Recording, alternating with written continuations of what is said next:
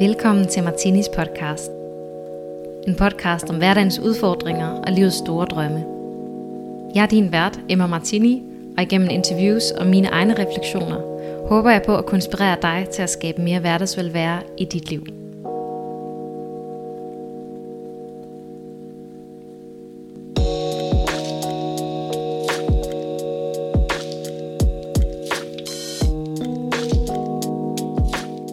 Velkommen til Martinis podcast. Tusind tak, fordi du lytter med i dag. Jeg har besøg af min kære veninde Mia i dag. Måske du kan huske hende tilbage fra, da hun var aktiv på øh, de sociale medier, særligt for nogle år siden, hvor hun havde en blog.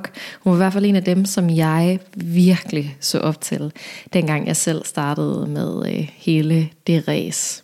Mia og jeg, vi blev gode veninder, og vi har fulgt hinanden igennem 6-7 år, tror jeg, vi har kendt hinanden efterhånden. Og jeg har faktisk haft besøg af hende to gange tidligere i podcastet. På det tidspunkt så Mias liv helt anderledes ud. Hun valgte sidenhen at lukke ned for hele sit sociale medieræs. Øh, hun fik et øh, arbejde, som hun kommer til at fortælle om i den her episode. Og det arbejde har hun også droppet igen øh, og fundet sin egen vej.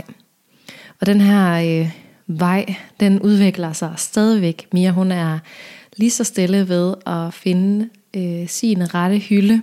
Hun bliver klogere, hun lærer sig selv bedre at kende, og hun indretter en øh, hverdag, som er den rigtige for hende. Mia er virkelig et inspirerende menneske, og det siger jeg ikke bare, fordi hun er min gode veninde. Jeg ved, at nogle af de interviews, jeg har lavet med hende tidligere, har været nogle af de allermest populære, og jeg håber også, at I vil nyde og lytte med i dag. Mia, hun deler sin karrierevej, hvad der er sket i hendes liv, privat og professionelt de sidste år, hvad hun har lært og erfaret på rejsen, og der er virkelig mange guldkorn at tage med. Blandt andet har vi en snak om digital hygiejne, altså det at virkelig være bevidst omkring, hvordan vi bruger øh, alt det online, alle de sociale medier, og hvad der egentlig kan ske ved at gå en lille smule offline. Og så snakker hun også rigtig meget om, hvordan vi kan indrette vores liv efter vores værdier og hvordan vi kan leve vores liv med lidt mere bevidsthed. Så lad os byde velkommen til Mia. Rigtig god fornøjelse.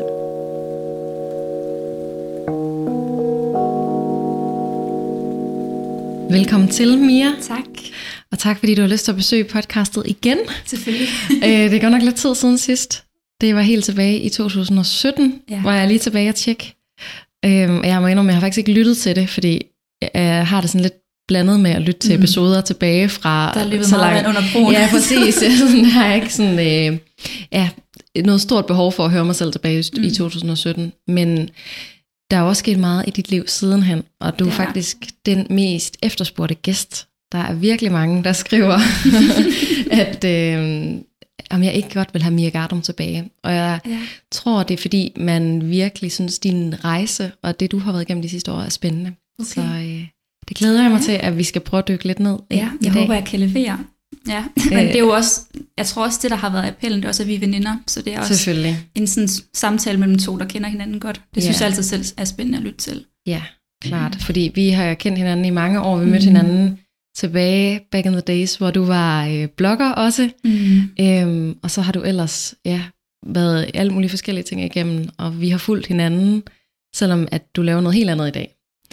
Øh, vil du prøve at fortælle lidt om til en start, sådan, hvor, hvor du kommer fra, og hvordan du endte der, hvor du er, med Ja, de her åh, forskellige Hvor starter man? steps? ja. Altså, ja, vi mødte hinanden tilbage i 15, tror jeg det var, hvor vi begge to var bloggere, og jeg var meget sådan mode, livsstil og madlavning på det tidspunkt. Så egentlig også, vi var lidt i samme niche på det tidspunkt. Og på det tidspunkt, der studerede jeg på universitetet, kommunikation og engelsk, og havde startet den her blog ved siden af, for ligesom at få et kreativt frirum. Jeg oplevede, at på studiet så var der meget teori, og jeg er sådan lidt mere en learn by doing, så jeg tænkte, nu starter den her blog op, og så ser jeg, hvor det så hen. Og så rimelig hurtigt, så tog det ret meget fart med bloggen, og det begyndte ligesom at være ja, nok til at kunne være i hvert fald et studiejob ved siden af, øhm, ved siden af studiet. Og øh, ja, så lærte vi to hinanden at kende gennem bloggen, og da jeg så var færdig på, øh, på uni, på min bachelor, så øh, valgte jeg ligesom at øh, kaste mig ud i at se, om det kunne, øh, kunne holde og leve af blogge.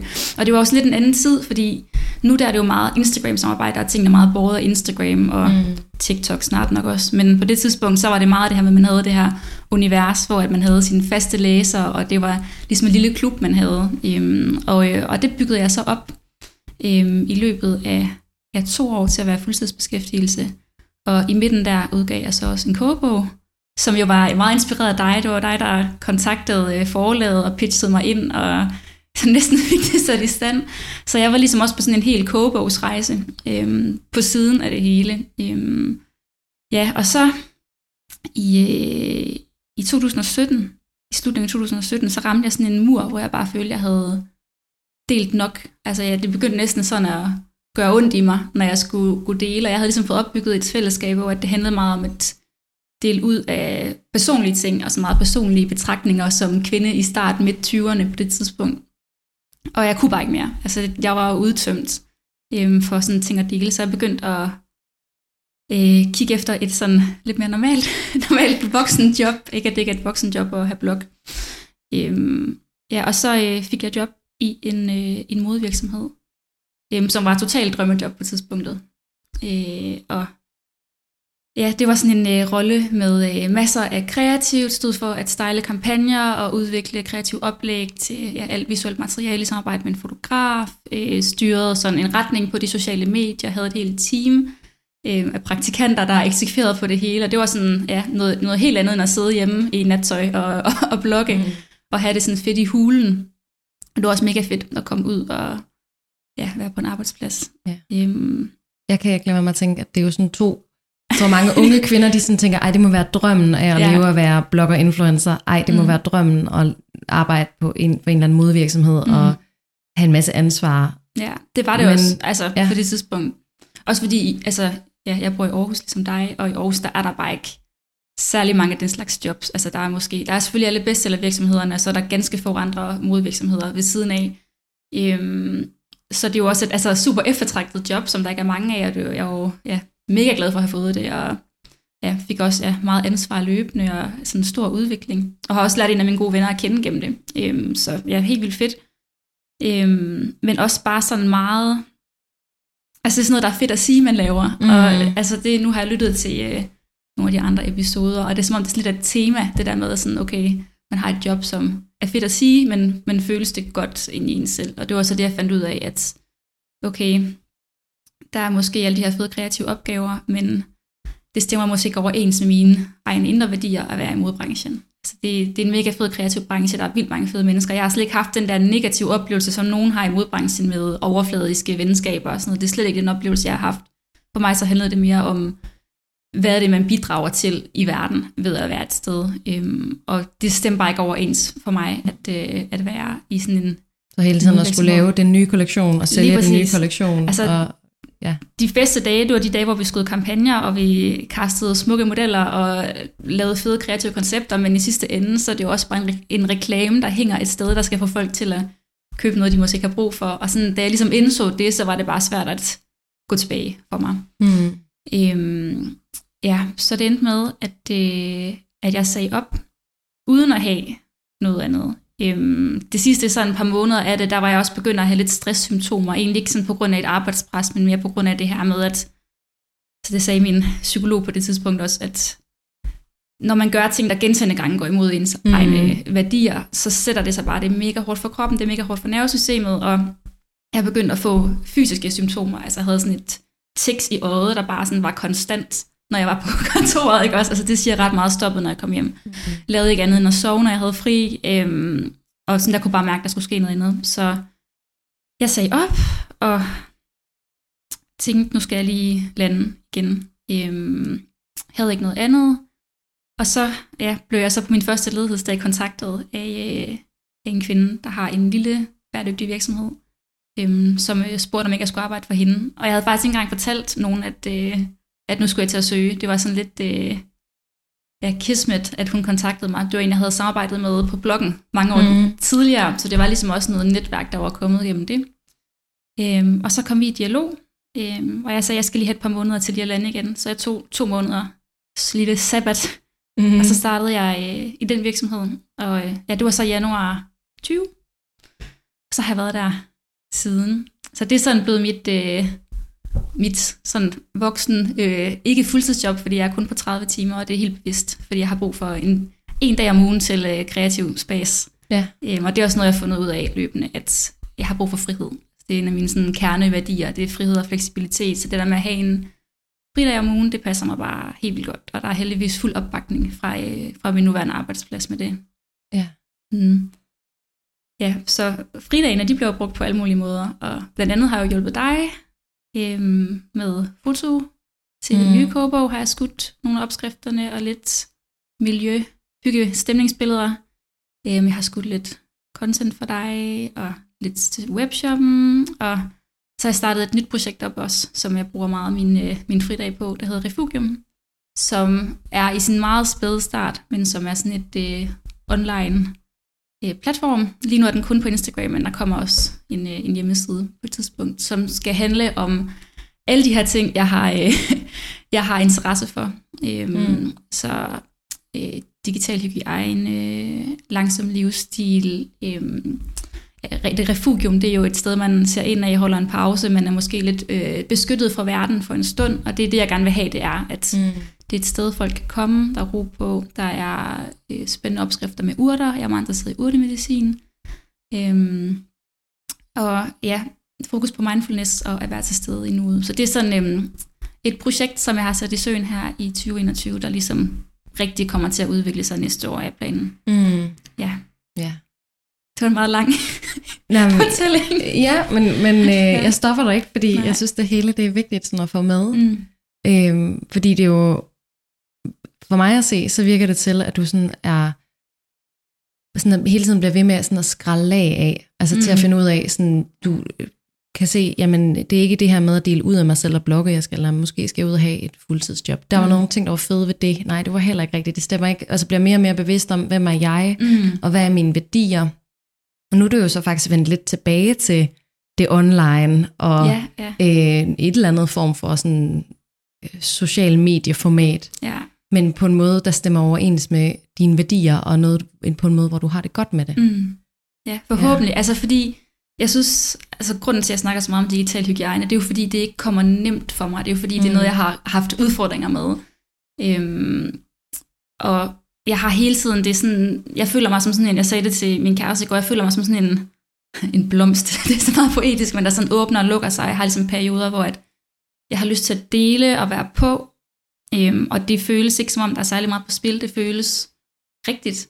Og så nogle gange, så lukker jeg ligesom i igen, og så kan det føles, alting føles ømt og sårbart at dele, og det er sådan, at, at lære at navigere i det, når man ligesom, jeg føler, jeg har noget på hjertet, jeg vil gerne dele det, og det er også derfor, jeg startede Refugium, men hvordan kan jeg gøre det på en måde, hvor at, at jeg ikke skal overtræde nogle grænser, og ikke skal overdele, og ikke skal gøre noget, der føles ømt, men samtidig have noget at dele. Og jeg synes, det er mega svært. Altså det er altså måske ikke en daglig udfordring, men altså det er noget, jeg tænker om over hver uge. Øhm, Mm. Især i forhold til, hvordan jeg, jeg laver øhm, content på Refugium, fordi det er jo også, og det må du nok også kunne kende, at når man giver noget af sig selv, så er der bare instant feedback. Altså mm. det, folk elsker det, og jeg elsker det selv. Altså dem, jeg følger selv, jeg har jo lyst til at vide, hvad tøj går du i, hvad hudpleje bruger du, hvad spiser du, hvilke kosttilskud tager du. Jeg har lyst til at vide det hele om folk, så jeg kan virkelig relatere. Men samtidig så kan det også føles, altså det er også mere hårdt at dele den slags ting, end at dele en opskrift eller en Mm. ikke ekspertviden, fordi jeg er på ingen måde ekspert, men at det giver noget mere sådan øhm, faktaorienteret, eller man siger. Men det er måske også, jeg ved ikke, oplever du det på samme måde? Ja, man kan sige, jo mere personligt tingene er, jo mere engagement, som man kalder. Mm. det, vil der næsten altid være, fordi folk kan spejle sig i det, ikke? Ja. Og, man, øh, og det er klart, det er det folk, jeg tror ofte på de sociale medier, higer efter, Ja. øh, at få den her spejling. Men jo mere personlige tingene er, jo mere føler jeg også, der er noget på spil mm. Mm. for mig som person. Altså, så det er jo helt klart, der er mange ting, jeg ved, det kunne jeg godt dele, og det vil give mig en masse nye følgere, og en masse engagement og alt sådan noget, men hvor jeg ved, det er over min personlige grænse. Mm. Mm. Så det er jo noget, man hele tiden godt skal finde. Ja.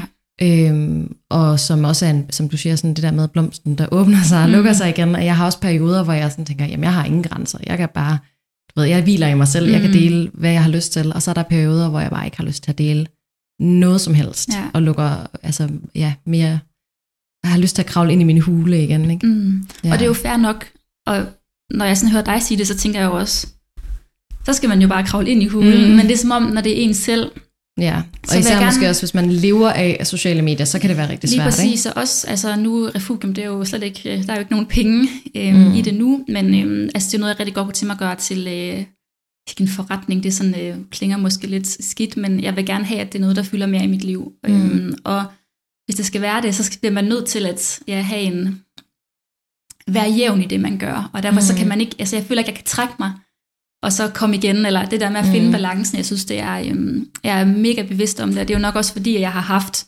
det øh, store burnout, jeg havde med bloggen, hvor at det nærmest, altså det gjorde ondt at skrive og dele Mm. ting til sidst, for jeg havde bare ikke, jeg havde bare ikke mere, jeg havde bare brug for at være privat, og det var også derfor, jeg altså, Mm. havde to år, hvor jeg nærmest ikke delte noget på Instagram, fordi jeg bare havde brug for at være helt lukket til. Men hvordan kan man ligesom undgå at være i ekstremerne, og så ligesom være et sted i midten, hvor at det er bæredygtigt for en Mm. mm. mentalt. Øhm, Ja.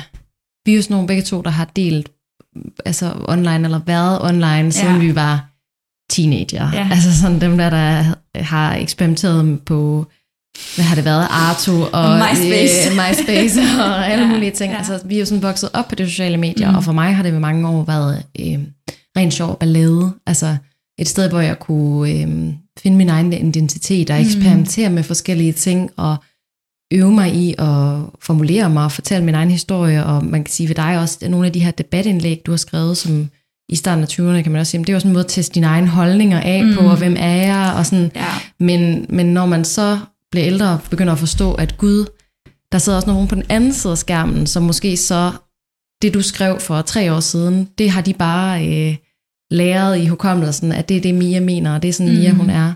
Så synes jeg, det begynder at blive svært, og man Ja. begynder at tænke meget over, at det, jeg deler nu, det skal jeg være klar på, at det kan blive hængende det er rigtigt. i lang tid. Ikke? Ja, det er rigtigt. Jeg er meget glad for, at min blog ikke er online mere. Ja. Altså, den er bag login, og jeg var faktisk jeg var inde på den for et par uger siden. Der havde jeg sådan en, en weekendaften, hvor jeg var alene hjemme, og jeg havde sådan en... Øhm, jeg tror, det er fordi, at på det her tidspunkt på året, jeg har fødselsdag i december, og det er som om i slutningen af november, så begynder jeg at ramme sådan en mur med sådan lidt en eksistentiel krise, og det kommer hvert år. Altså det er som om, det er måske lidt ligesom folk har det med nytår, når der så er Mm. et nyt år, og hvad har jeg opnået, hvad vil jeg opnå næste år, den havde jeg ligesom lidt der for et par uger siden. Og så var jeg inde på bloggen igen og læste altså helt tilbage til starten, og altså var både sådan imponeret altså over, over de ting. Jeg var sådan meget reflekteret i forhold til, at jeg var 21, da jeg startede, synes jeg, men også bare sådan, hvor mega, altså sådan, øhm, ikke bedre vidende, men sådan, hvor meget man tror, man ved, ikke også, mm. når, man, når man er ung, og hvor meget at sådan alting, jeg synes bare, at jeg bliver mere og mere usikker på mange ting, jo ældre mm. jeg bliver, det er måske også fint nok, og i virkeligheden også bare et sådan spørgsmål om at blive mere nuanceret. Mm. Øhm, men det var ret sjovt at sidde og læse tilbage til det, og sådan, ja, jeg er glad for, at det ikke ligger der stadigvæk øh, ude for alle, men jeg er også, det er virkelig dejligt at have adgang til det, for der var en kæmpe stor altså, rejse, og som du siger, hvor man sådan tester sig selv af, og hvem er jeg Mm. som, øhm, som person, og prøver forskellige, ikke identiteter, men forskellige facetter af ens Mm. identitet i hvert fald. Øhm, og så kunne jeg bare kende mig selv rigtig meget i meget af det, det var egentlig også meget smukt, at Mm. okay, der skulle ikke ske, ske så meget egentlig. Nej.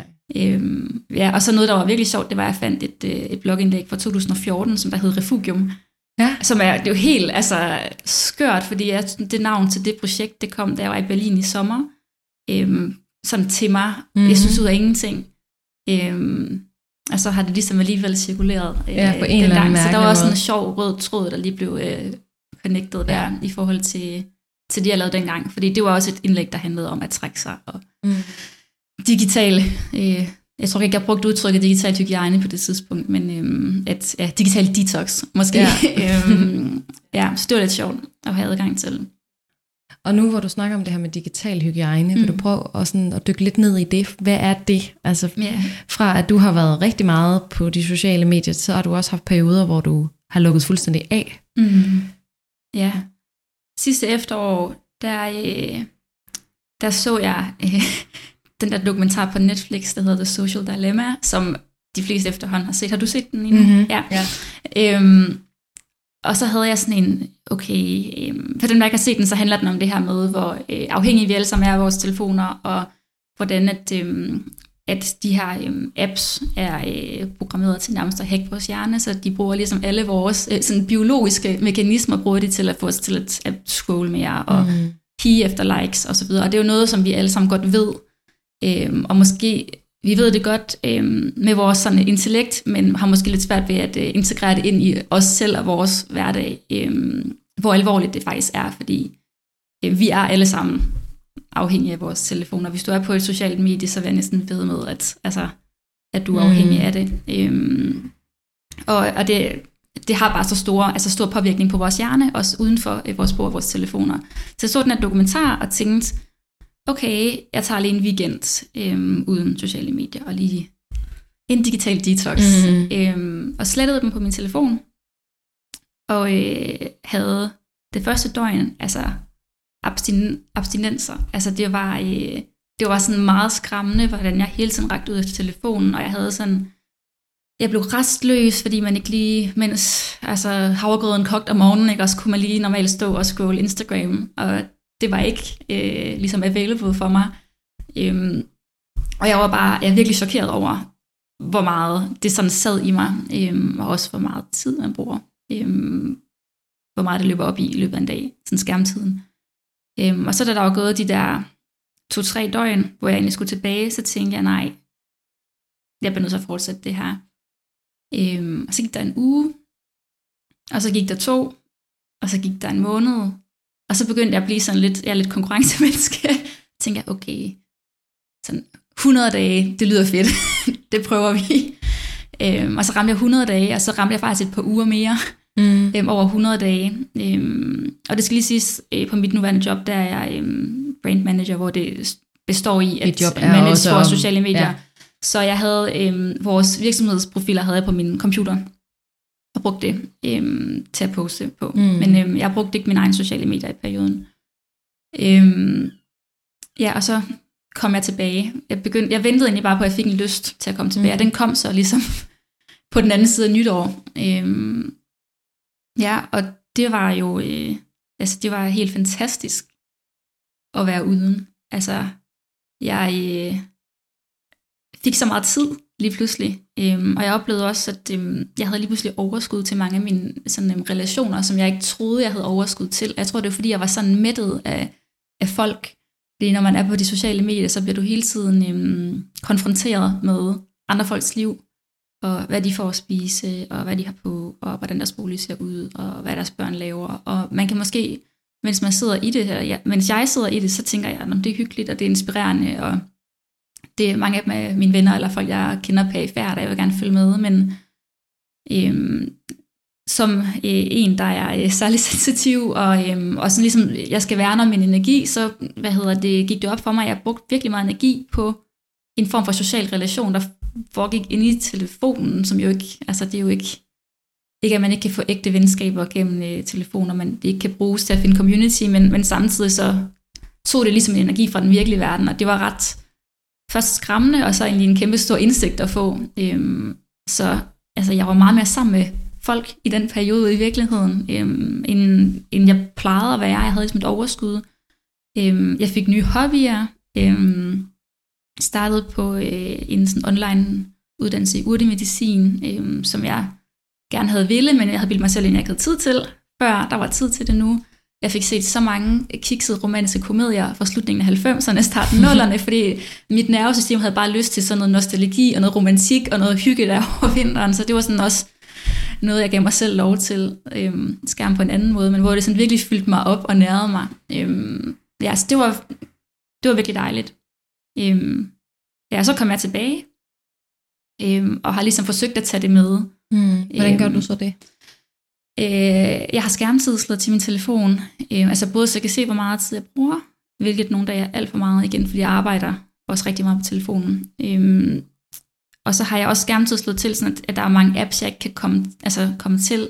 De bliver ligesom lukket efter klokken 9 om aftenen, og så mm. øh, indtil klokken halv 8 om morgenen. Der kan jeg komme på, altså jeg har adgang til musikpodcasts, meditationsapps, løbeapps. Og... Det bliver nødt til at høre sådan helt lavpraktisk. Ja. Hvordan gør du det? øhm, nu ligger min telefon ude i bilen, øhm, men det ligger inde i indstillinger, så er der sådan en, der hedder skærmtid. Ja. Og hvis du slår den til, så, så kan du både se, så kommer der sådan en rapport hver uge, sådan Men det, meget den tid får jeg, og bliver Men- skræmt over hver Ja, eneste uge. og man har nemlig lyst til at slå den fra. ja. Men den er nødt til at være slået til, hvis. Mm. du også vil gå ind og, tror jeg, nu kan det være, der er nogen, der er tekniske, der ved noget andet, men øhm, hvis den er slået til, så kan man ligesom gå ind og sætte øh, tid på andre apps. Mm. Øhm, så de ligesom bare, så står der bare øh, skærmtid er brugt op for i dag, og så kan man godt sige, øh, åbn den lige et minut eller et kvarter mere, Ja. hvis man nu er i gang med noget arbejde.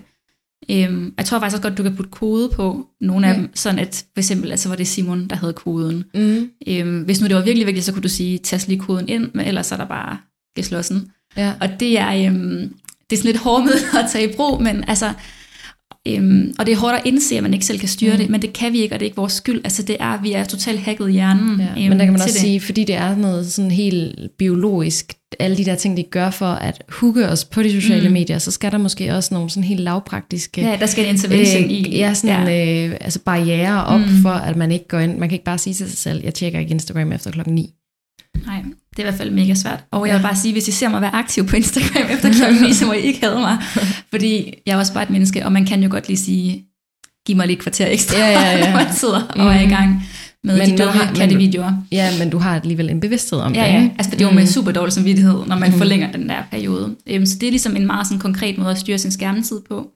Øhm, så har jeg slået notifikationer fra alt, Mm. altså undtagen.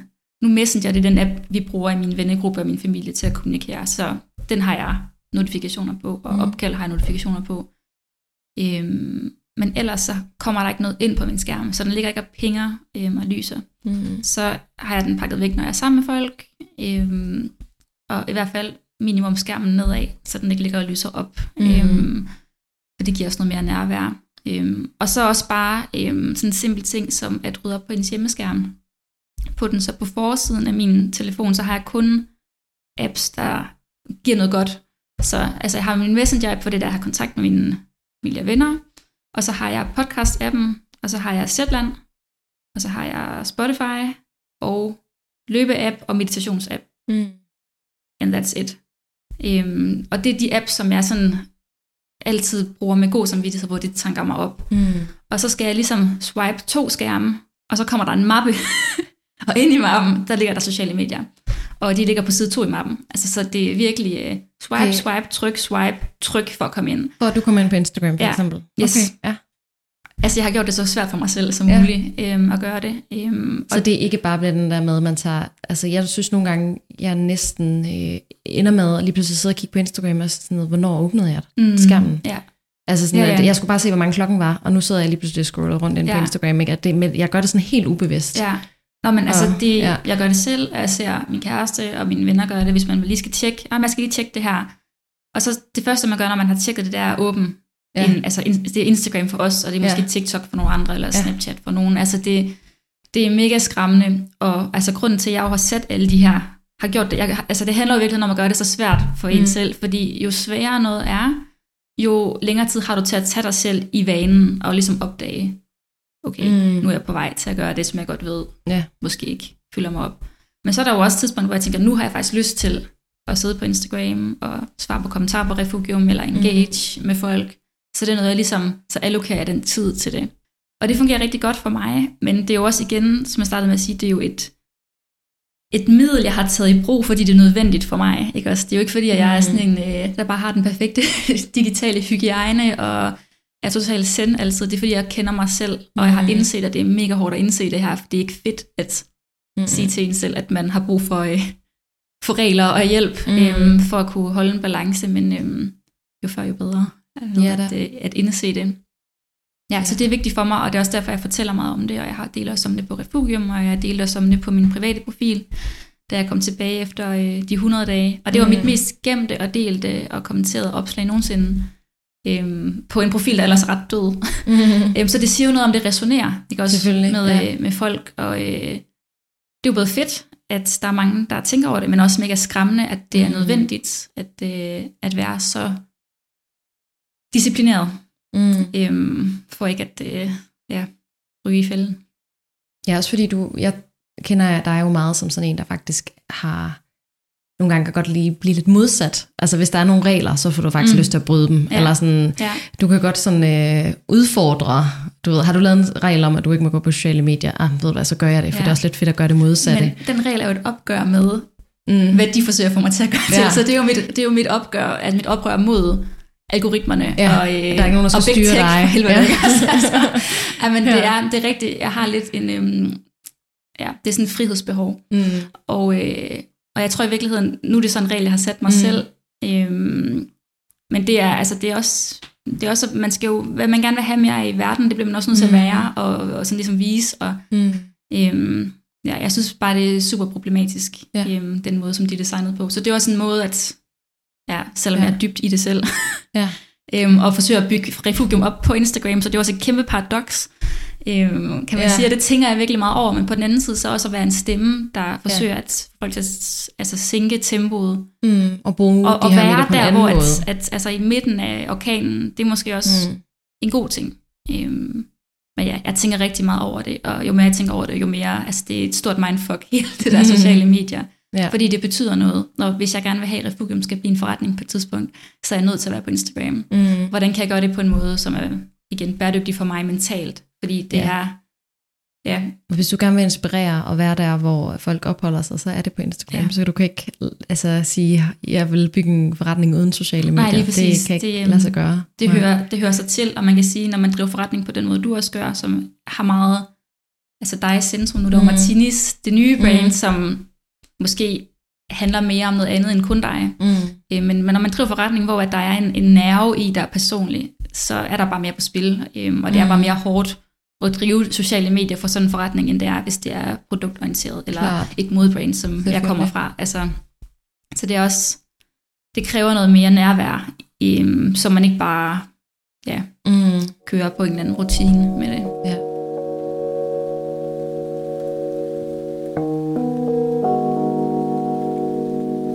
Noget af det, jeg sådan bider mærke i, når du fortæller om det her med digital øh, hygiejne, det er, i hvert fald- det er meget det der med tid. Mm. Altså fordi det er sådan virkelig den største mangel, føler jeg, i mit liv. Eller Ja, sådan den ja. ressource, som jeg altid kæmper med, jeg ikke føler, der er nok af, det er tid. Mm. Og når du så siger, at du lige pludselig ved at kunne passe på din digital hygiejne, fik mere tid, så kan jeg godt mærke, at jeg bliver sådan, ej, det kunne godt være, at det var det Mm. noget af det, jeg skulle. Fordi det er rigtigt, altså sociale medier sluger jo, men for mig, der tror jeg, jeg føler sådan, men det er jo meget sjældent, at jeg ligger i sofaen i to timer og scroller Instagram. Det er meget, men det er alle de der små huller i løbet af dagen, Det er ikke, det. som så samlet set jo, kan jeg jo se, så nogle gange har jeg jo sådan en skærmtid på fire timer. Ja, jeg, sådan jeg, jeg tænker- har nogle gange højere end det der, så øh, jeg skal ikke øh, Altså nej, men hvor man tænker ja. sådan, hvor mange timer jeg er vågen i løbet af en dag, ikke? Ja. Altså sådan, det er jo helt vildt skræmmende. Ja, for det er alle de der små ophold, Mm. man fylder ud. Det er køen i supermarkedet, det Ja. ja. er mens æggene koger til frokosten, Mm. det er altså når man lige venter på det næste ting, eller mm. hvis man lige har brug for, åh oh, nu har jeg lige, åh oh, der er godt nok lige mange mails, jeg har lige brug for et break, okay, jeg kigger lige på telefonen. Mm. Altså, hvad er det for et break, ikke også? Det, Ja. er, det er instant gratification, det er dopamin, Mm. lige i hjernen, øhm, men det giver os jo ikke Nej. noget. Øhm, mm.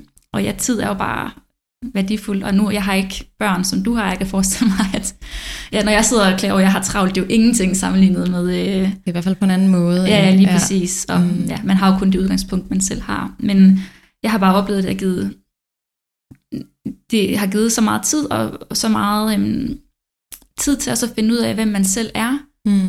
Øhm, når man er online, bliver man hele tiden konfronteret med, hvad andre er, Ja. Og hvad man bør være. Øhm, og jeg kan især forestille mig som mor, altså nu har jeg mange veninder, der er mødre, at holy moly, altså hvor er der bare mange forventninger til mødre online, og Mm. hvor meget altså morpoliti, og altså pis og lort, undskyld. Mm. Men altså, lige at koble sig af det der, og bare køre på sit eget spor for en stund, ikke også? Mm. Det, øhm, det frigiver, altså en ting er tid, men også anden ting det er bare de mentale ressourcer, Mm. til at finde ud af, okay, hvem er jeg?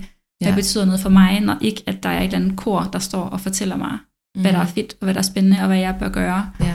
Øhm, det er bare en kæmpe gave at give sig selv, og nogle gange tænker jeg også, altså mange af de problemer, vores generation har, og de yngre generationer har med angst og stress og Mm. depression, og det er alle sammen ting, som jeg også har haft inde på livet, øhm, skyldes måske også, at vi ikke giver os selv øh, pusterum til at mærke, hvem vi er. Fordi Mm. da vores forældre de var unge, så kunne det godt være, at der var, man kunne se noget tv om aftenen, men det var ikke øh, mega spændende, alt det, der blev sendt hele tiden. Og ellers så kunne man læse en bog, eller Ja, eller man skulle selv finde ud af, hvad ja. Har jeg lyst til at fylde den her tid ud med? Altså, Altså, hvad det- interesserer jeg mig for? det var ikke sådan en ja. streamingkultur, hvor du altid Nej. skal blive underholdt lige på det, du Mm. har behov for, eller, eller ikke behov, men lyst, Mm. lyst til lige nu. Ja. Øhm, og man skrev breve eller ringede til ens folk. Det var ikke hele Mm. tiden, at man øh, chattede med folk. Man havde hele tiden tråd kørende med folk, som vi har nu, hvor mm. at Mm. det er non-stop, at, at man var ligesom nærværende i det, man gjorde. Okay, nu ringer jeg, Mm. nu taler jeg med den person, eller nu skriver jeg et brev, eller nu Mm. læser jeg en bog. Der var ikke hele tiden de her distraktioner. Øhm, og, og jeg tror ligesom, at, at vi er så, øhm, nu mangler det danske ord, men sådan scattered i vores fokus, mm. vores generation og de yngre, at, at jeg tror, at det, det må bare være en af årsagerne til, at der er så meget mm. mentalt og så meget burnout, fordi vi bliver jo hele tiden belastet med information. Mm. Øhm, så det der med at sige, nej, det skal jeg Mm. ikke være en del af lige nu. Ja. Det er jo, altså self-care om, altså, Mm. mm. om noget, ikke også? Ja. At, at kunne vælge fra på den måde. Og så vælge ting til, som måske får en lidt mere ned i kroppen, og Mm. Nære en nysgerrighed, eller ja, Ja. nye ting. Jeg er begyndt, jeg kan jo ikke, det er svært for mig at tage 100 dage off Ja, social media, ikke? øhm, fordi jamen, som stor en del af min virksomhed er på sociale medier. mm. Men jeg er begyndt at tage en fridag i ugen. Fedt. Hvor jeg, og det sj- sjove er, at øh, når jeg fortæller det til folk, at det har jeg gjort i nogle måneder efterhånden, så er de sådan, det har jeg ikke lagt mærke til. altså sådan, at det der med, at jeg tager en dag om ugen, hvor jeg siger, der er jeg faktisk, der lader jeg være med at logge på Instagram. Der er ikke særlig mange, der lægger mærke til det, men det betyder så meget for mig, at jeg har en dag i ugen, hvor jeg faktisk bare skal være 100% Mhm. til stede i det virkelige liv, og jeg skal ikke tænke over, hvad jeg skal udgive, hvad jeg skal poste, hvad der skal repostes, noget som helst. Mm. Jeg skal simpelthen bare være, leve mit liv, som man vil gøre i gamle dage, eller Ja. hvad man skal sige. Ikke? Det er fedt. Så det er sådan min måde, jeg har prøvet at integrere det, mm. som føles mere realistisk for mig i hvert fald, at jeg prøver sådan at finde en dag i ugen, og det kan nogle gange være en søndag, men det kan også nogle gange være en tirsdag. En helt almindelig hverdag, hvor jeg faktisk synes, det er rart også nogle gange at bare kunne forholde mig til mine arbejdsopgaver, uden Mm. at have det der ekstra lag af Ja. de sociale medier, som føles som... Ja, lige præcis. Ja. Det, det føles virkelig rart, at jeg kan... Ja, Kan du mærke kan forskel? Så, øhm, hvordan tænker du? På de dage, mm. sådan... altså både sådan, hvordan du har det der, men også hvordan det så føles at dele de andre Mm. dage. Jamen, så gør jeg det mere med lyst. Ja. Og jeg tror faktisk, øhm, mange af dem, der er meget aktive på sociale medier, oplever jeg i hvert fald, kan næsten have sådan en... Øhm, jeg har hørt folk beskrive det som en insta-angst.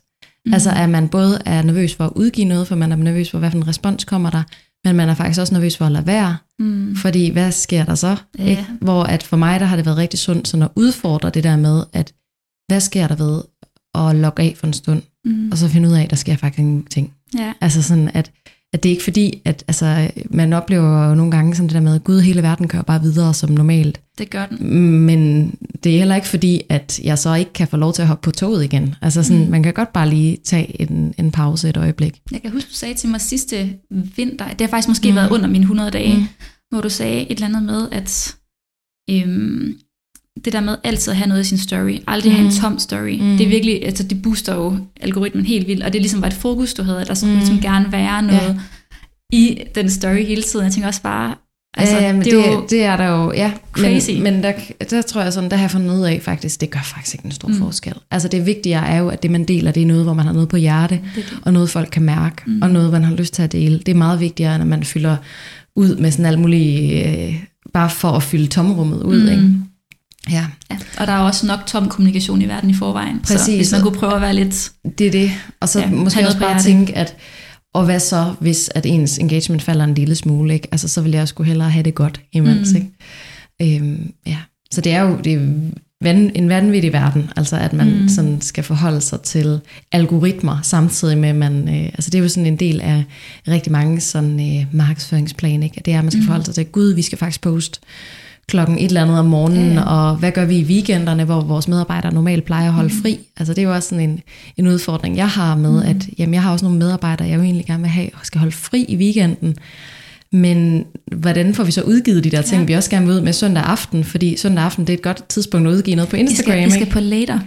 Men, kan, altså, jeg sidder jo selv og laver men, men der kan man også sige, men så er der jo sådan noget med, at du skal jo gerne også sådan interagere med Ja, dem, der så præcis. på. Altså sådan, der er sådan, hvis man skal virkelig please algoritmen, så bliver du nødt til at være på. Mm. Ikke? Ja. Og hvordan gør man lige det, når at man faktisk også gerne vil respektere både sine egne, men også sådan sine medarbejderes mm. fritid? Ja. Det virkelig, synes jeg virkelig er et dilemma. Jamen, vi har også haft den på mit øh, arbejde, i forhold til, at det ligesom er mig, der sidder mm. og, øh, og styrer vores Zoom, hvilket også er ikke sådan optimalt. Altså, vi er mm. også klar over, at hvis der kommer, altså, eller når der kommer midler, så er det også en af de ting, der skal lægges fra mig, fordi jeg bliver ikke fyldt op af at sidde og styre øh, Mm-mm. mega meget Zoom Øhm, der skal i hvert fald være rigtig meget værdi i, i indholdet, før Mm. mm. det sådan rigtig tænder mig.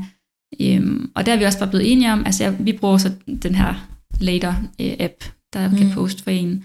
Øh, men også, altså, i sommerferien, så holder vi bare to, to uger lukket Mm. øh, på SoMe, og det synes jeg egentlig også er et, er et signal at sende, at man som virksomhed ikke hopper på det tog, Mm. der hedder hele tiden, hele tiden, hele tiden, Ja. ja. altså stress. Øhm, at der ligger også noget, jeg siger, ligesom man har åbningstider på en kundeservice-telefon, mm. så er der også åbningstider på vores øh, sociale medier, og der er, der er lukket Ja. I, øh, i weekenderne. Og så igen, så ved jeg også i forhold til profit og salg, og Mm. holde gang i at bruge det som en annonceværktøj, Ja. og så er det godt at holde i gang, men mm. Ja, hvad, hvad er prisen, ikke også? Jo, jo, Øhm, jo. Og for der kan jeg jo godt mærke, at grænserne er blevet mere flydende også. Mm. Jeg kan jo godt modtage en, en kundehenvendelse søndag øh, eftermiddag, hvor med en, der er meget sur over, at hun ikke har fået svar, fordi hun har skrevet øh, fredag aften. Okay. Ikke sådan, ja. hvor jeg sådan nogle gange også skal tænke sådan, jamen altså, hvis, det er fordi, man, man ser det bare sådan online, alt online har altid, Altid åbent, åben, ikke? ja. Men, men der er også nogle mennesker bag, der skal drive det, og måske ja. Har, logger man af klokken 16 om fredagen, mm. Og holder fri og logger på igen om mandagen. præcis. Og er der skal man virkelig her. sådan stå ved, og sådan, Ja. jeg vil gerne yde en god kundeservice, men man bliver også nødt til at sætte grænser for, at jamen, vi Mm. har også en, nogle åbningstider her. Ikke? Ja. ja. Ja, det er altså både privat og som virksomhed virkelig noget, man skal finde ud af, hvordan man skal Mm. balancere. Ja, Ja. ja, og jeg tror også, at det jeg kan mærke, når jeg deler om det, det er også, at nu sidder vi også og taler om det fra sådan lidt et perspektiv, hvor man måske driver sin Instagram professionelt, eller Mm. altså som, som virksomhed, men det er bare også noget, der er på hjerte for altså helt, helt Mm. normale mennesker, som bare har deres Instagram for deres venner, og måske nogle, nogle ekstra folk, eller, mm. eller Mm. måske elsker deres Instagram og dele kreative billeder, og vil gerne have likes og delinger, Mm. mm. og mange følgere, men har, vil ikke tjene penge på det Mm. at, at det er bare et tema i øh, altså, højere eller mindre grad for folk, øhm, det her med, hvordan finder jeg balancen. Øhm, og det er noget, jeg har fået så mange beskeder om, når jeg deler Mm. om det, så det siger virkelig også bare noget om, at det er virkelig en udfordring, vi alle sammen har. Og, Jamen, jeg og tænk på små måde, børn, der bliver født, altså nærmest ikke bliver født ind i det, men, men kommer på så tidligt, altså mens Mm. deres hjerner, de stadigvæk udvikler sig, og de får den bare hacket og lærer, at, at man skal få dopamin sådan her, sådan her, sådan her. Øhm, I stedet for at kunne fordybe sig. Altså mm. vi Mm. mister alle sammen evnen til at fordybe os, og det er bare et kæmpestort samfundsproblem, Ja. øhm, som jeg vil ønske, at ja, der kommer også mere fokus på det. Det er jo ikke, fordi jeg skal sige, at det er den eneste, der råber Mm. om det her overhovedet.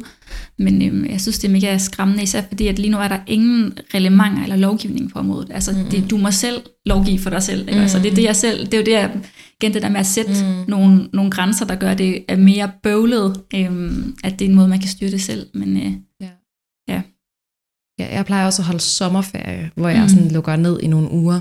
Og der begynder jeg at modtage de der mails fra Facebook, hvor der er sådan noget med, at åh ja, fuck, du, jeg du er blevet tagget her, eller en eller anden har nævnt Mm, dig her. Den fik og jeg lige der 100 dage Hvor jeg også. virkelig sådan skal, wow, okay, nu, nu er det det tunge skyts, de bruger for, Ja. de vil bare have mig til at logge på igen. Ja, ikke? Instagram, de sendte mig så mange Ja. ja. mails, især de første, den første måned efter Mm. mm. logget af, om du har ulæste beskeder i indbakken. Ja. Der er folk, der har tagget dig, og man sidder også sådan, Åh, ja. man får helt altså, angst. Ja, altså, ja, ja, men, Hvad, og også sådan, ja. er det noget godt eller noget negativt? Er det Mm. noget, altså sådan, hvad er det, jeg bare lader rulle her? Det Præcis. er rigtigt, de ruller virkelig skytsene frem der. Ja. ja, og jeg tænker, dem der også bare kommunikerer, altså vi er vant til alle sammen at kommunikere på Messenger, men det er jo også i hver eneste sekund i løbet af dagen, du kan få smidt et eller andet i hovedet, du skal forholde dig til, Mm. hvor man, det også kræver, at man nogle gange siger, jeg svarer ikke på mine beskeder i det her tidsrum, fordi, Ja. eller lige nu er jeg ude og gå en tur i skoven. Mm. Altså, ja, Og det, folk forventer svar. men man forventer meget svar nu og her, ikke? Mm. Også hvis de kan se, at du så er aktiv på Instagram. Så Ja. ja. hvorfor er hun aktiv på Ja. Instagram, når hun svarer på min besked? Og, Ja. ja. Men øhm, Der kan man sige, ved os to, der tror jeg, det er meget sådan, øh, der kan godt gå et par dage mellem, vi svarer hinanden, men Okay. der er bare fuld forståelse Men det rundt. tror jeg sådan generelt, Ja. ja. at min familie ved, men jeg er også bare forfærdeligt dårlig til at svare folk. Mm. Altså læse beskeden, og så tænke ind i sit hoved, ah, svar, svar, svar, og så mm. ikke få det skrevet svaret, og så tænke, man har svaret, og så opdage efter to uger, at man har lavet folk hænge. Mm. Øhm, ja, men min familie, de ved, og mine venner ved, hvis det sådan er noget vigtigt, skal de ringe. Mm. Fordi ellers så kan jeg ikke garantere en hurtig svarstid. nej, nej.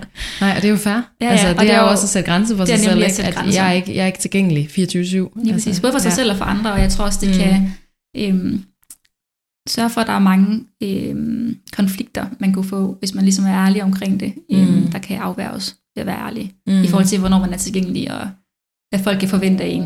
Ja. Mm. ja.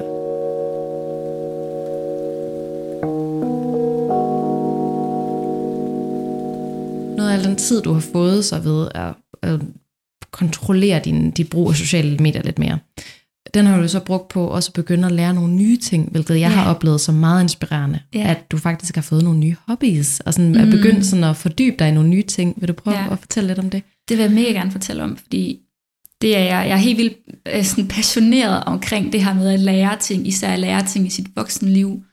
Øhm, og, og det her med, at man ikke stopper med at, at kunne lære nye ting, øh, bare fordi man er stoppet på en uddannelse. Jeg tror også, nu for for mig så er det specielt vigtigt, det er som en af mine, jeg har sådan arbejdet meget med her det seneste måned, hvad er mine grundværdier, og hvad, sådan, hvad er vigtigt for mig. Og en af de ting, der er rigtig vigtigt for mig, det er det her med fordybelse og lære nyt. Øhm, og det er jo så det, som at det tillader, når man øhm, forsøger at manage ens tid lidt mere, så tillader det tid til fordybelse og lære nyt. Så altså, jeg tror også, dem, der har fulgt mig på bloggen i sin tid, det var jo allerede der, at så var der lige noget, jeg var vildt interesseret i en periode og skrev rigtig meget om, og det kommer og går lidt. Men altså, jeg har jo taget kurser i keramik og i øh, sådan ikke, ikke guldsmed, sølvsmed, øh, smykke øh, mm. kurser. Hvad hedder de? Øh, nu tager jeg et øh, kursus i urtemedicin, øh, som jeg afslutter her februar. Øh, som første stadie, jeg har tænkt mig at fortsætte på øh, i efteråret, så uddanner jeg mig til mindfulness-instruktør.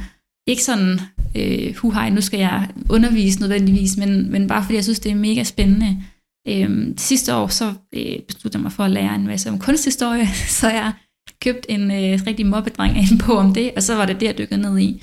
Og jeg synes bare, at, øh, at det der med at, at tage sig tiden til at lære nye ting, mm. øhm, for det første så, øhm, det er lidt ligesom at prøve tøj på og sige, at det har noget for mig. Altså man lærer mere om sig selv, og man lærer mere om ens interesser, øhm, og om hvem man er. Øhm, og så synes jeg også bare, det gør verden meget mere rig og farverig, når man dypper tæerne i forskellige øh, ting og får forståelse for det, øh, og forstår, hvordan tingene fungerer. Mm. Så at øh, sætte sig ind i kunst eller arkitektur eller design øh, har gjort, at min verden, øh, jeg sætter til, jeg ikke gjorde før, for jeg har en større forståelse for det. At øh, gå til keramik, det ved jeg, du har også gået til mm. det.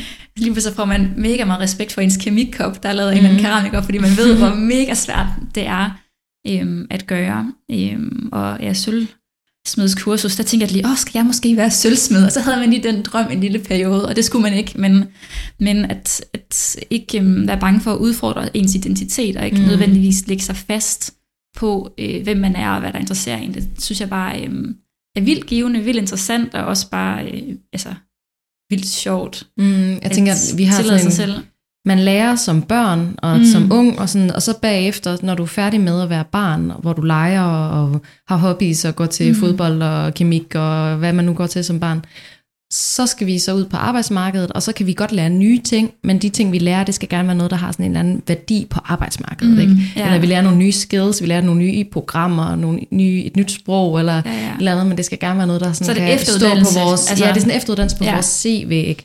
Hvor det der med at faktisk lære noget for ens egen fornøjelses skyld, mm. øhm, synes jeg er, er mega inspirerende. Jeg tænker, ja. hele den her bølge af folk, der har fx har lært at strikke, ja.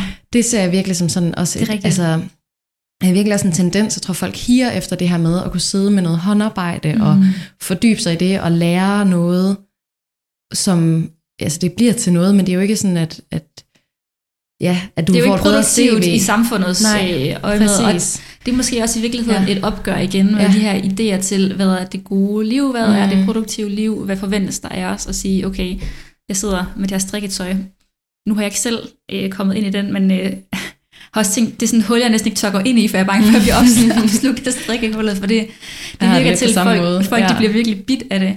Øhm, men, men, men hvad det også er, det er, det er noget, du gør med hænderne, og når du gør noget med Mm. hænderne, så kan du ikke have din telefon i den. Jamen, det er fuldstændig rigtigt. Øhm, og ja. ja. måske, jeg ved ikke om folk, de så hører de podcasts, Ja. øhm, og hvis man er, jeg kan sige, podcast kan jo også bruges som endnu en distraktion Mm. til bare altid at have noget kørende, og ikke forholde sig til en selv, men hvis man bruger det til at blive klogere på Mm. mm. verden og en selv, så synes jeg, at, øh, at det jo er en oplagt sådan Mm. mm. kombination.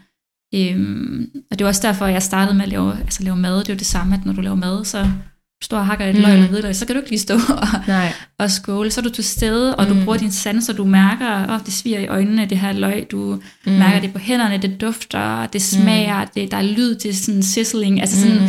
det, de her sådan sanselige ting, og det er det samme med keramik, det er så mega sanseligt, ja. og Det var virkelig sundt for mig at mm. gå til kemik, fordi du kan ikke have, være fuldstændig fedtet ind i ler, og så hive din telefon op i lommen. Altså der er sådan noget med, at øh, det der med, at det var så langt væk. I, står jeg i køkkenet, så kan jeg godt sådan, hov, nu står der lige nogle ris, jeg skal koge, så kan jeg godt tage min telefon frem. Men når du har gang i noget med ler, jeg havde jo sådan, det var de der tre timer, hvor jeg bare ikke tog min telefon Mm. frem, fordi det ville være noget værd gris. Ja. Og det var simpelthen, og sådan, det, er, det der med at mærke og Ja, ja. føle og skabe noget, det tror jeg er så sundt. Altså at komme ned i kroppen på den måde, hvor man skaber noget med Mm. hænderne, og som er ligesom afhængig af noget koordination og noget koncentration. Mm.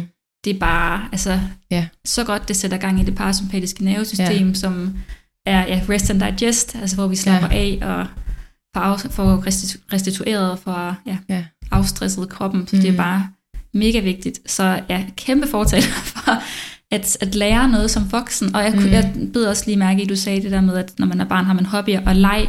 Og det er jo i virkeligheden også i høj grad leg, fordi det, som Mm. det kræver at gå ind i en ny hobby, det er, at du skal ikke være bange for at være dårlig til det. Mm. Øhm, og det er en af grundene til, at jeg overvejer lidt om min næste ting her til foråret skal være et kor. Ja. altså, jeg elsker musik, og jeg spiller guitar, men jeg, kan ikke, altså, jeg har ikke en god sangstemme overhovedet. Men jeg har bare tænkt sådan, det kunne fandme være sjovt at være en del af et kor. en mega altså starte til sådan noget Ja. sangundervisning. Øhm, og måske man kunne blive bedre, men om ikke andet, så er det bare vildt sjovt at være en del af noget med andre. Mm. Øhm, og noget, der bare er fuldstændig ude for min comfort zone. Altså jeg, Mm. nu sang jeg i bilen på vej hertil, fordi jeg var alene, ikke også? Men, men ellers så er det ikke noget at gøre. Øhm, min kæreste han er måske heldig tilskuer et par gange i ugen, men, men det der med at, at komme og sige, det er jeg bare ikke ekspert på, og det behøver ja. jeg ikke være. Og jeg fejler nok virkelig meget, men Mm. mm. det er faktisk lige meget. Det, det tror jeg virkelig også er sundt, det der med, at Det man det, også tør gør. at kaste sig ud i nogle ting, mm. Mm, som man ikke altså, er god til til en start. Fordi det er det, der betyder, at du er, altså, kan lære noget nyt. Ikke? lige præcis, og det holder Ja. hjernen ung. Ikke? at- Altså, Mm. nu er det så ikke måske så relevant for os to, Mm. mm. men, men at starte tidligt med at, at have interesse i at lære nye ting, Ja. og det, øhm, det er bare Mm. helt vildt godt kognitivt også, at udfordre sig selv på den måde. Ja. Altså, jeg Øhm. burde faktisk for nylig Simon om det. Øh, Ja. Min mand, hvis man ikke ved det. Øh, fordi han er, er ekstremt god til at spille guitar, men Mm. lærte det ret sent. Han lærte det øh, i 3G, tror jeg, hvor at han lærte sig selv at spille Mhm. guitar, hvilket jo egentlig er lidt atypisk, at man typisk, så har man lært det som barn. Øh, så det bliver rigtig god til noget, mm. Mm. er sværere, jo ældre vi bliver. Mm. Og jeg spurgte ham, hvordan tror du egentlig, det kan være, at du altså sådan, kan lære dig selv nye ting? Øhm, hvor han sagde, jamen jeg tror, det er fordi, jeg kan finde ud af at være i den der lange fase, hvor man faktisk er dårlig til noget. Mm. Altså sådan, kan holde den der periode ud, Mm. at du sådan skal kunne holde ud. Vi snakker, og det var det der med, at vi snakker om, det vil vi egentlig gerne lære videre også til vores dreng, at det der med, at du må gerne være dårlig til noget, fordi den periode skal du kunne holde ud, for at du kan begynde at mestre det. Ja, Ja. det er rigtigt. Og kunne lægge egoet. Altså, jeg kan huske Mm. første par gange, jeg skulle dreje til keramik. Og altså, så den første skål, jeg drejede, den var bare så meget højere og så meget flottere end alle de andre. Så, Ej, hvor er jeg god. jeg er bare god til keramik. og så Øhm, og jeg tænkte åh, jeg er et naturtalent, og måske jeg bare skal blive keramiker. Sådan, så begynder hele den her indre ego-dialog mm. at køre, og så det næste forsøg, det var bare pff, altså sådan Ja. fuldstændig stillet sammen, og altså, jeg kom ikke til at dreje ind i en skål, der var lige så god som den, den Nej. første der. Og, og så sige sådan, det, jeg er her heller ikke for at være ekspert i noget, Nej. altså jeg er her fordi, at det er sjovt, Mm. mm. og det er okay. Altså det var nu egentlig meget god sådan reality check Mm. mm. lige at have, fordi det der med at ikke være bange for at fejle, også især i sådan en nulfejlskultur, som vi Mm. mm. har, og som også virkelig altså, sociale medier jo virkelig Ja. øhm, puster til den ild, og Mm. mm. også, øh, altså jeg er mega perfektionist, så igen, det, er- det er jo en muskel, man skal træne, mm. Mm. lade Ja. tingene være, hvad det er, og så Ja. bare sige, okay, En anden ting, der er en god øvelse ved keramik, det er det her med, at du bruger lang tid på at lave noget. ja, Men du skal være klar til hvert øjeblik og sige, nå, det blev ikke pænt alligevel, eller mm. nå, det gik i stykker i ovnen. Ja. Eller sådan, man knytter sig enormt meget til noget. Det er rigtigt, Men du ja. skal sådan lære, at du, kan, at du bliver nødt til at kunne nyde processen. Fordi hvis du egentlig hader processen, så kommer det til at være forfærdeligt at lave Mm. kemik. Fordi du kommer hele tiden til at blive skuffet over, ja. At det du så har brugt så lang tid på, blev ødelagt. Og der, jeg har, jeg har taget flere kurser, men det sidste jeg tog, der havde jeg det egentlig sådan, jeg har lavet så meget, jeg behøver ikke at få en, komme hjem med en kæmpe kasse med alle mulige ting. Jeg vil hellere lave et mesterværk. Mm. Så jeg havde brugt altså 10 uger, hvor jeg sad i tre timer og lavede den her vase, hvor jeg formede små blomster og sådan virkelig gjort mig umage. Og så til sidst, så knækkede der noget af, og den blev bare en virkelig grim farve, og jeg stod der og tænkte sådan, jeg gider ikke have den. Altså sådan, jeg gider ikke engang at tage den med hjem. Hvor jeg sådan, det, og så sådan den der tanke om, sådan, hvor har jeg brugt mega mange timer på den her grimme vase. Mm. Men det var faktisk også lidt lige meget, fordi det var ikke Mm. derfor, jeg havde gjort det. Altså Nej. det var fordi, det har været sådan helt det der med, at jeg har siddet og bare været, sådan, jeg har helt glemt tid og sted, fordi jeg har siddet og Mm. fiflet med de der små blomster. Ja. Øhm, hvor det, det er så sjældent, at man er i andet, altså sådan, hvor, at, hvor det faktisk ikke er det endelige resultat, der er så vigtigt. Det er den der proces. Ja. Så den står efterladt nede på godsbanen. Jeg ved ikke, hvor den befinder sig. ja. Der er nogen, der går forbi Det og tænker, mange, "Hvem mange penge værd. den? Ja, men, ja. Men der er noget at komme efter der, og Mm. mm. jeg tror også, altså nu siger jeg, at jeg er perfektionist og, og total kontrolfreak, og Mm. igen, altså, at, at jeg ligesom vælger de her ting til, og øhm, tilvælger læring, og mm. Mm. stejle læringskurver. Øhm, det er jo ikke øh, nødvendigvis noget, der er sådan, øh, let, eller der er mega fedt altid, men jeg ved Mm. også bare, at okay, for min sådan, personlige udviklinger i forhold til at lære at give slip, og lære at ikke være perfekt altid, og ikke være den bedste altid, så bliver jeg nødt til at, øhm, at udfordre Mm. mig selv til at fejle, og gøre det med oprejst pande, og kunne grine af sig selv. Mm. Øhm, det er bare mega værdifuldt. Ja.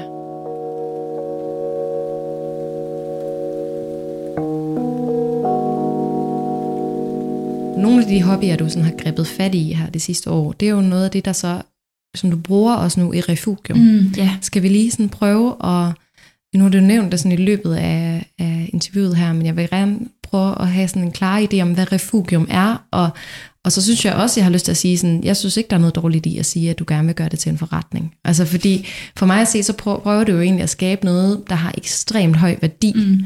Og gerne vil leve af det, det er jo ikke nogen skam. Nej, nej, Så det er det, rigtigt. det lægger du lige på hylden, og så fortæller du... Jeg tror bare, når man ja, siger forretning, så det, som det jeg associerer med det, det er øh, penge. Ja, eller sådan, Øhm, jeg vil gerne skabe noget, jeg kan tjene penge på. Ja, lige ikke? præcis. Ja. Øhm, og altså, det vil jeg, jeg vil jo gerne tjene penge, det er vi jo nødt til alle sammen. Mm. Øhm, men, men, men der er mere i det end det. Øhm, så jeg tror, ja, det er nok mm. Den sådan, øh, modstand, jeg har mod det ord. Men det er rigtigt, der er ikke noget øhm, skidt i. Men ja, refugium, det, øhm, det er kommet af, at jeg har øh, stor interesse i øhm, både ja, mindfulness, slow living, og så især øhm, medicinske urter. Øhm, og ikke som i, øh, at jeg øh, vil være øh, naturlæge eller noget, men mere i, hvordan kan man bruge urter sådan lidt mere øh, i sin madlavning og i te og i kropsprodukter, øh, og ligesom få udbytte af de her mange aktive øh, kemiske stoffer, der er i, øh, i planter, øh, til ligesom at ja, sådan forbedre ens, øh, ens hverdag. Øh, så jeg tænkte, okay, hvordan... Jeg, jeg føler mig klar til at, at dele lidt ud igen. Jeg kan mærke, at når jeg deler lidt af det på min private profil, så øh, er der interesse for folk øh, om at lære mere, og, og jeg kan mærke, at, at tiden er til det. Jeg kan mærke, øh, der, jeg, jeg tror ligesom, der kommer en ny bølge, hvor der er fokus på det. Jeg tror især, uger, der kommer til at fylde meget om, om et par år. Øh, så det, det vil jeg gerne øh, fortælle om. Øhm, så jeg tænkte, nu, nu vil jeg lave, og måske det også kunne være en, en forretning på et tidspunkt, men det jeg egentlig godt kunne tænke mig først, det var at lave et, en platform, hvor at jeg bare øhm, delte den her glæde, måske den kunne smitte af på nogen, og, øhm, og fik skabt et community, hvor at, at der var en interesse for det. Fordi jeg har ikke lyst til at skabe endnu en virksomhed, eller et produkt, eller et forløb, eller noget, øhm, hvor man bare står og råber ud i sådan et tomrum, øhm, Mhm. mm-hmm. og skal markedsføre noget, øhm, og der er egentlig ikke nogen, der sådan gives a shit om mm. det. Fordi det er der bare nok af. Øhm, jeg, vil, øh, jeg vil hellere skabe et community, hvor der er et interessefællesskab, og så ligesom mærke ind i det, hvad er behovet for Mhm. de her mennesker, som jeg ved, jeg har noget til fælles med, og som jeg Ja. ja. øhm, kan se mig selv i. Hvad er behovet hos dem? Kan jeg skabe noget, der støtter dem? Ja, så sådan hvad forretningen præcis skal blive, det må tiden vise, Ja, også altså, efter hvad. Der er, sådan, der er en meget konkret ting, som jeg ved, der Ja. kommer næste år øhm, for mig. Øhm, men det er sådan, øh, det er bare mega bøvlet at, Ja. ja. at lave den slags ting. Og jeg vil helst ikke fortælle for meget, fordi Mm. jeg vil gerne øhm, ja, sådan folde, det, folde det ud organisk inden på profilen. Men, men, men ja, det skal kunne være øhm, fleksibelt i forhold til, hvad behovet er i, i communityet. Og det lyder, altså der er, øhm, der er 800, der følger med nu, og det er jo i sig selv ret fantastisk, fordi jeg startede her i efteråret, og jeg har jo ikke delt særlig meget nu, men, men, men der er en interesse for det. Men, øh, men lige nu der er min fokus på at, at gro det her community. Så på profilen, der deler jeg, jeg har delt øh, opskriften på min grundurteblanding te, som er sådan en øh, opskrift, der støtter både øh, så sådan hård hud, sådan lidt beauty men også nære dybt, især for kvinder, i forhold til, hvad vi har brug for af mineraler i kroppen. Øhm, så det er sådan en, en basisopskrift, jeg hele tiden øhm, vender tilbage til derinde og deler. Øhm, så er der lidt madopskrifter, men altid med fokus på sæsonen, og hvordan vi ligesom kan støtte kroppen igennem de sæsoner, der er her i Danmark, øhm, hvad vi har behov. Og så øhm, er der hele det her element, der hedder øhm, mindfulness derinde også, øhm, som jeg egentlig synes er en naturlig forlængelse af, af alt det andet. Altså det handler om at være til stede øhm, og, og mærke sig selv. Og det tror jeg Mhm. måske også, at, at jeg håber, det er det, der ligesom går igen i de ting, jeg har altså, talt om, mm. vi har Mhm. talt om i dag. At, at lige tage et, øh, en pause, opnå den pause, det er til meditation, eller til at lave noget mad, eller til at drikke en te, øhm, Mm. eller øh, massere sig med en eller anden urteolie, man har lavet. Altså det, det er ligesom et sådan gennemgående tema. Øhm, ja, så jeg har uddannet mig til mindfulness-instruktør for at have lidt at have det i. Øhm, Mm. Jeg tror, efter jeg bloggede der, øhm, kunne man hurtigt øh, være 21 år og troede, man vidste det hele, og stå og være ekspert om et eller andet, og overhovedet ikke være kvalificeret på nogen måde til at tale om det, man taler om. Mm. Og jeg forsøger også, ved at jeg tager den her uddannelse, jeg har taget den her mindfulness-uddannelse, at kvalificere mig lidt til at tale om tingene, øhm, fordi der er nok folk, der ikke ved noget om Mm. noget, der alligevel har en masse at sige.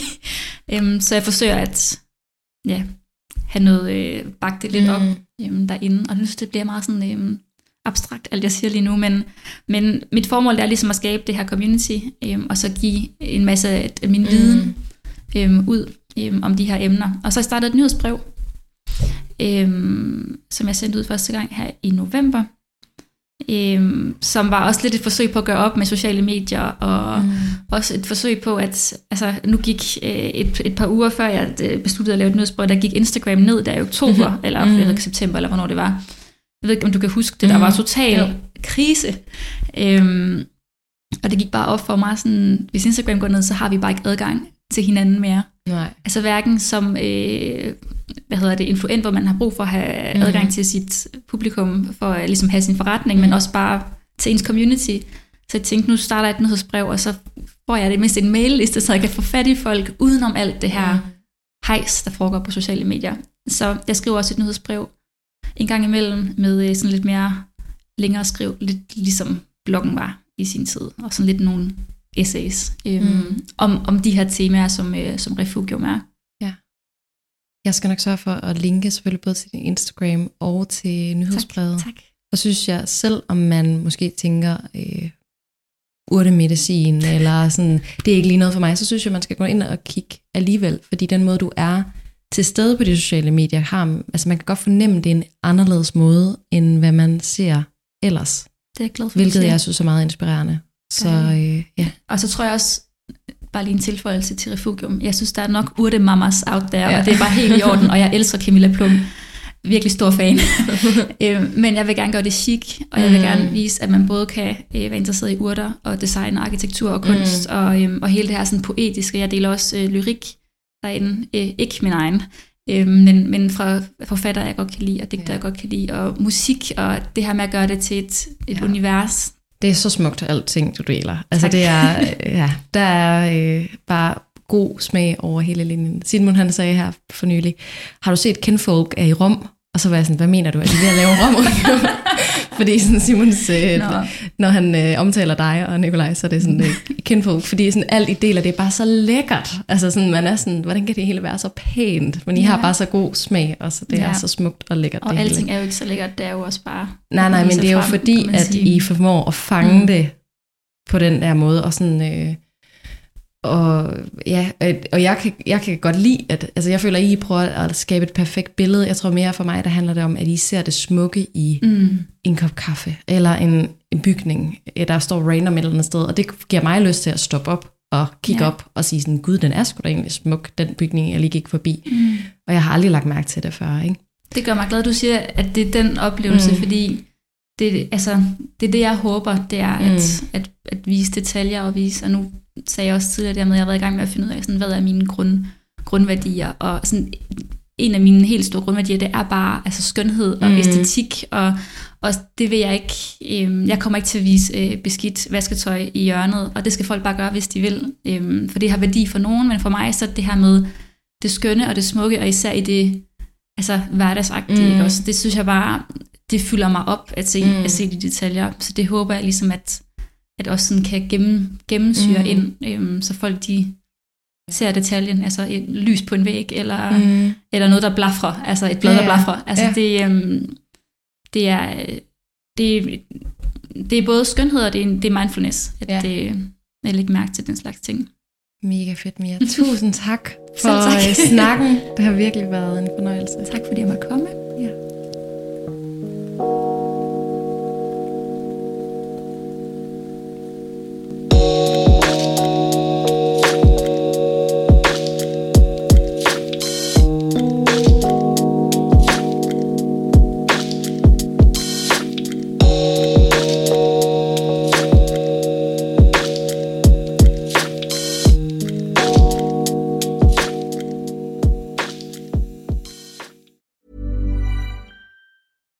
Catch yourself eating the same flavorless dinner three days in a row?